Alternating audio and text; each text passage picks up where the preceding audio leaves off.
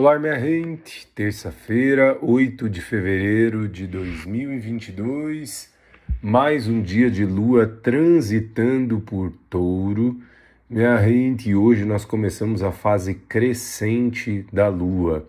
A lunação aquariana que começou lá na última terça-feira, dia 1, hoje começa o seu quarto crescente a gente já sabe que a fase da lua crescente é o momento de dar fermento, fomento para os nossos planos, para os nossos sonhos, para aquilo tudo que a gente semeou na lua nova.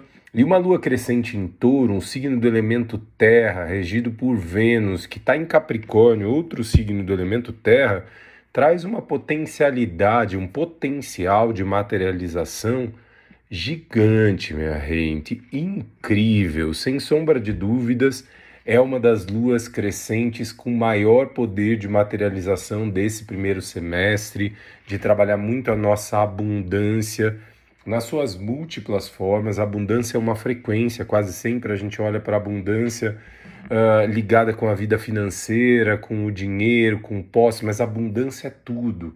Estar em abundância é vibrar numa frequência abundante de liberar o fluxo e receber, entendendo o fluxo do universo constante. A constante transformação é também o fluxo da abundância, a frequência da abundância.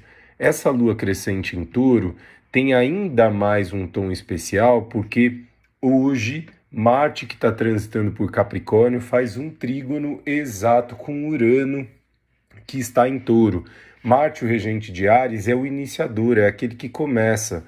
E Urano, regente de Aquário, é aquele que desbloqueia, que traz o novo. Então é um excelente momento para começar novos projetos, abrir novas fronteiras, né? sair das limitações, experimentar de uma maneira diferente também. Excelente momento para quem está começando um novo negócio, um novo projeto e querendo com que isso ganhe estrutura, fomentar isso para que floresça no longo prazo, perdure. A gente está falando de um Vênus em Capricórnio, de um Marte em Capricórnio também, minha gente. Que lua crescente poderosa.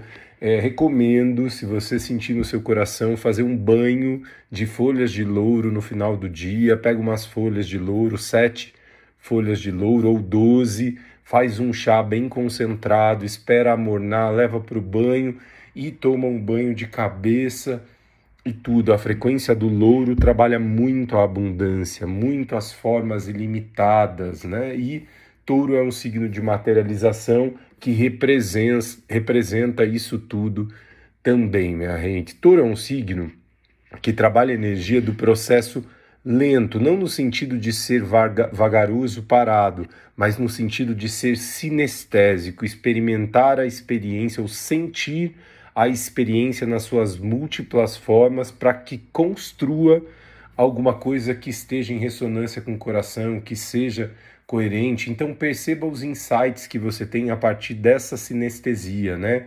Das, da união de todos os sentidos, da maneira como você percebe de uma forma global aquilo que tem importância para você aquilo que importa, importar no sentido de portar para dentro aqui no coração e perceber o que ressoa nas suas múltiplas formas, minha gente. É uma lua crescente com um potencial gigantesco. Importa muito a gente perceber quanto a gente está em integridade com o nosso ser, consciência, coerência, a maneira como a gente expressa, os nossos pensamentos também eu disse da experiência sinestésica porque existe um lado nosso que não quer olhar para isso, não quer olhar para aquilo que a gente sente em múltiplas formas e fica só na projeção mental. E quando a gente está ativada unicamente pela projeção mental, o risco ou o processo de frustração é quase inerente, vem junto com esse processo de projeção mental. Por um outro lado, quando a gente se abre para perceber de uma forma sinestésica e trocar e sentir nas suas múltiplas formas uma situação, um novo caminho, existe mais coração, existe mais ressonância, porque a gente coloca tudo isso para reverberar dentro da gente de uma forma muito potente e não fica só na projeção, na limitação mental, minha gente. Então, uma linda lua crescente, materializadora e cheia de novos caminhos para todos nós. Eu sou muito grato sempre.